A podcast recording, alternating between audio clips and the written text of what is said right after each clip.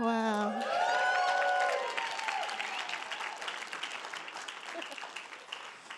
Well, hi, guys. Firstly, I just want to say how wonderful it is to be here and to be able to gather as a worship tribe again. You know, as I've been praying and asking God what I should share with you guys today, I really sense that He wanted me to talk about surrender. And actually, I find it quite amusing that He's asked me to talk about surrender because the first time that Harmony asked me to speak, my initial reaction was to say no. Mainly because speaking in front of people isn't something that comes really easy to me, um, unlike singing. And um, it's something that feels very much outside of my comfort zone. But before I replied to Harmony, I knew that I needed to talk to someone first and I needed to pray about it first. So I went to one of my best friends, Amy, and I asked for advice, having listed every possible reason why I shouldn't do it. Um, but like a good Christian, she told me to pray about it. but what she didn't know was that up until that point, I was actually avoiding praying about it because I was so scared that God would tell me that I needed to do this. And I wasn't ready to actually hear that. So later that afternoon, I finally plucked up the courage to pray. And I'm not sure if anyone heard me, but in my despair, I cried out no as soon as God told me to speak. because now I actually have to do it. so, um, this message on surrender is clearly something I needed to hear too. And I wouldn't be up here talking to you guys if I hadn't chosen to surrender that day. So, if you have your Bible with you, whether it's a physical copy or an app on your phone, why don't you turn to Romans 12, verse 1?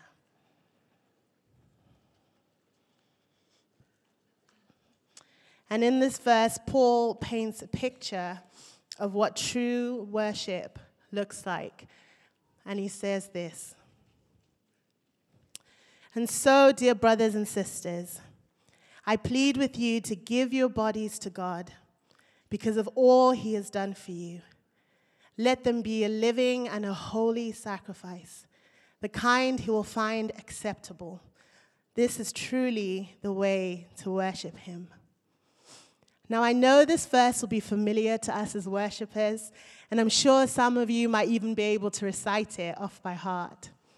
But this morning, I want to encourage you to look at it with fresh eyes and to hear it with fresh ears, because I really sense that God is wanting to remind us as worshippers of our call to live lives that are fully surrendered to Him. And today, He is inviting us as a worship tribe to surrender to Him again. So, together, we're going to unpack what it looks like to be surrendered. And as we reflect on what Paul is saying in this verse, I want to encourage you to consider what surrender could look like for you, not just in the context of sung worship, but in your workplace or at school or uni, in your family or your relationships. What could it look like for you to be fully surrendered to Jesus in every aspect of your life? So, firstly, surrender is a voluntary sacrifice. We cannot be forced into this. That's why Paul pleads with us to offer our bodies as a living sacrifice to God. It has to be a choice that we're free and willing to make. But sometimes surrender isn't necessarily the easiest thing to choose, especially when it feels a bit risky or outside of our comfort zone. A few years ago, I was leading worship at my church, and I sensed that God wanted to bring healing to some people. But I had no idea what that would look like. And during one of the songs, I felt that He wanted me to sing a song of healing over the congregation. Now, I'd never really done that kind of thing before, so I was afraid to mess up, and I didn't want to like get it wrong. also, I was aware that with it being my first time leading a worship set on my own, I didn't want my pastors, John and Debbie, to feel like they couldn't trust me. So, as I was having this internal struggle with the Lord, I felt Him say that I had two choices that I could either give in to the fear of what other people would think of me, or I could choose to trust Him. So, as I sang over the congregation, my eyes were shut, I'm not kidding, and I avoided any eye contact with John and Debbie, even after I got off the stage. and it gets even better. When I came back to lead worship in the evening, I hid in the pastoral office upstairs because I was scared to bump into anyone in the senior leadership team. So, a few minutes before the service was due to start, I thought it was safe for me to finally come out because no one else was around. But then Debbie suddenly appeared, and it was just me and her in the corridor. And as she drew close to me, she stopped and she said this They may not get it, but sing out anyway. And then she walked off. so I spent the whole afternoon freaking out for nothing. And later in the week, we received emails from a number of people in the church saying that they'd experienced physical healing during worship in that moment.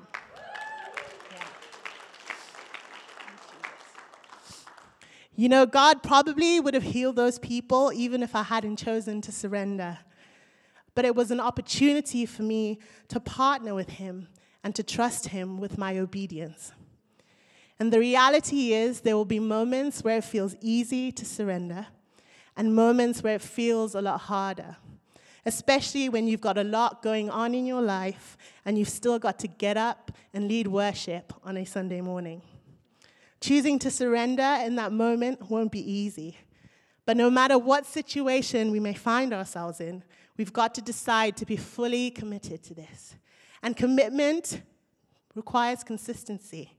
So we need to be prepared to not only surrender once, but again and again every single day. So, my question to you, Worship Tribe, is this Are you choosing to surrender to Jesus every day? As worshippers, of course, we want the answer to be yes. But if we're completely honest with ourselves, there's probably areas in our lives where the answer is no. So maybe in your own heart right now, why don't you take a moment to ask the Holy Spirit, are there any areas in my life where I'm not fully surrendered?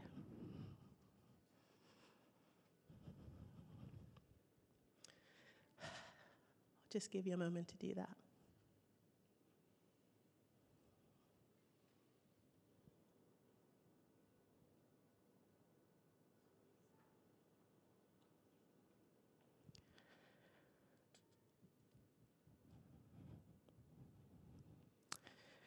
All right. So, not only is surrender voluntary, it's also a costly sacrifice, one that is motivated by the grace of God. In Romans 12, Paul tells us to offer our bodies as a sacrifice because of all that Jesus has done for us. And with any sacrifice, there's a cost we've got to be prepared to embrace. And for Jesus, it cost him everything, it cost him his life. Let's just think about that for a moment. Jesus, the King of the universe, our Lord and our Savior, surrendered everything for you. He gave up his life because he loves you and he wants to spend eternity with you. Simon Guillebaud says, What has cost God much cannot be cheap for us. So, because he died for us, there's no sacrifice too great for us to make for him. I'm sure we're all familiar with the story of Mary in the Bible, who, in an extravagant display of love, pours out an expensive jar of perfume onto Jesus' feet, regardless of the cost to her personal dignity. And even though she's criticized for this, Jesus publicly honors her because he's so moved by her sacrifice of worship and today she's still remembered for this. Is your worship alabaster worship? Is it costly? Does it inspire others to want to give everything in their worship to God? In his book, The Reset, Jeremy Riddle says, Worship without cost is worship without impact. And what impacted me the most about Mary's sacrifice was her willingness to wholeheartedly embrace any cost because she was so in love with Jesus. Even David was prepared to look foolish and undignified as he danced before the Lord. You know, I want to be more like this. I want to be so in love with Jesus that I am willing to give him everything to please him. Don't you?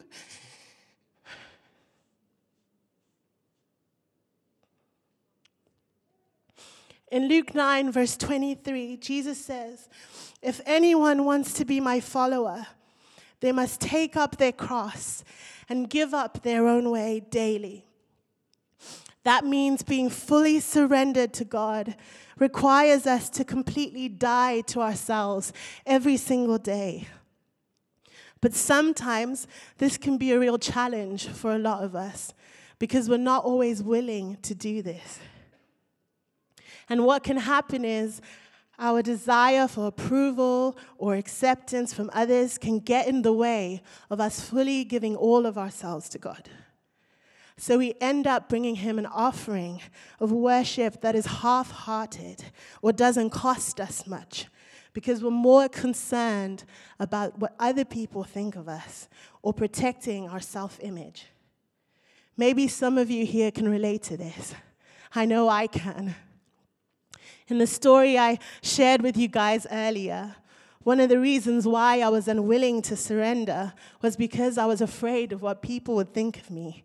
And I didn't want to be embarrassed just in case I messed up or got it wrong. But we can't let that hold us back from all God has for us and what He wants to do through us. We've got to be willing to surrender all of ourselves, no matter the cost. And as we demonstrate what that looks like in how we live and in how we worship, we will lead others into a greater and a deeper place of surrender to. So today, is there anything God is asking you to surrender that would be a cost to you? Maybe it's your dignity, your reputation, or your need for approval or acceptance from others. Maybe it's letting go of your control or the need for things to be a certain way. Or maybe it's choosing to no longer be half hearted and to finally give God everything. Whatever it is, let's choose to embrace the cost because Jesus embraced the cross for us. And finally, surrender is a holy sacrifice. In Romans 12, Paul tells us to offer our bodies as a living and a holy sacrifice to God. And in Romans 6, verse 13, he says this Do not let any part of your body become an instrument of evil to serve sin. Instead, give yourselves completely to God, for you were dead, but now you have new life. So use your whole body as an instrument to do what is right for the glory of God. I remember a time in my early 20s where I was really struggling with being single. And every time I saw a couple in a relationship, I noticed a feeling of jealousy rise up within me. And I hated this because I didn't want to feel this way towards them. So I asked God to help me with this. And I felt like He wanted me to pray a blessing over each of those couples and to speak good things over them. Now, that did not make sense to me. because why would I pray a blessing over people who, in my opinion, are already blessed? Do you know what I mean? but the next morning, I was in my shower crying as I declared good things over them and the reason I was crying wasn't because I was having this profound moment with the Holy Spirit. I was crying because it was the most painful and difficult thing for me to do. But I did it. And I did it every day because God asked me to. And I don't really remember when exactly it shifted. But after a while, I noticed that my heart had changed towards them. And instead of being jealous, I could now celebrate and love each one of them. And now, when I think back on that time in my life, I see how my choice to surrender, even though it felt really costly, had produced holiness in me. You know, it's so important for us as worshippers to recognize that we aren't just leading people into the presence of God, we are also role models especially to the younger generation. So, how we live our lives on and off the stage matters. And since holiness is important to God, it's got to be important to us because we love God and we want to please Him. Whenever I've considered what it means for my entire body to be holy, I thought of my eyes, what I watch, my ears, what I listen to, my mouth, what I say, my hands and my feet, what I do, where I go, and how sometimes it can be so easy for us to forget that what we watch matters, what we listen to matters, what we say or what we do matters to God because He is holy and He calls us to be holy too. But this doesn't mean we have to be perfect all the time. God already knows that we aren't perfect, and He knows there will be times we will mess up. But that's why the regular practice of confession is so important. The Bible tells us that if we confess our sins, He is faithful and just to forgive us and to cleanse us from all unrighteousness. And for me, this has been incredibly helpful in my pursuit of holiness because I've come to realize that daily repentance is part of my continual surrender to God. And now, whenever He highlights any area in my life where I'm not living right, I'm quick to repent for those things and to ask Him for the grace to change. And the reason for my repentance isn't guilt and it's not shame. I do it because I love Jesus and I want to be holy for Him. Simon Guillebaud says holiness is a lifelong process where each day we're becoming more and more like Jesus. And in his book, Sacrifice, he says this Jesus modeled perfect, holy living. He fully engaged with culture. He empowered the marginalized touched the untouchable, healed the broken, and validated the disenfranchised. He denounced hypocrisy, challenged unjust oppression, and showed compassion. That is what holiness means, and it's painful and costly to reach out and aspire to. You see, pursuing holiness won't be easy, and it will require us to be committed to dying to ourselves daily but thank God we don't have to do it in our own strength. We have His Word to guide us. And we have the presence of the Holy Spirit who teaches us, corrects us, and empowers us to live out the perfect will of God. So all we need to do is ask, and He is more than ready and willing to help us. So today, are there any areas in your life where you haven't been living right before God? Maybe you struggle with lying, gossiping, or criticizing others. Maybe you've been watching or listening to things you know you probably shouldn't. Maybe you've allowed pride, jealousy, or unforgiveness to take root in your heart. Whatever it is, let's be willing to repent of those things, surrender to Jesus, and allow Him to produce more of His holiness in us. And as we do this, we'll model to those around us what it looks like to truly surrender. This morning, God is wanting to remind us of our calling as worshippers to live lives that are fully surrendered to Him. And He's also inviting us to surrender to Him again. Now, some of you might already be on board with this, but some of you might think that all you're doing is turning up to play or sing songs each week. But that's not what we're doing. When we're on that stage, we are leaders, we are pastors, we're ushering in the presence of God. So we've got to take surrender more seriously.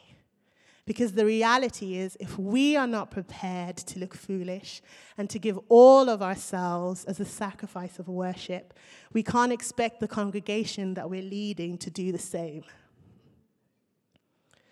So let's be a worship tribe who are fully committed to living holy and surrendered lives. And as we do this, it will be the sweetest fragrance of worship that will not only bring God glory, but it will deeply move his heart. So, why don't we all stand?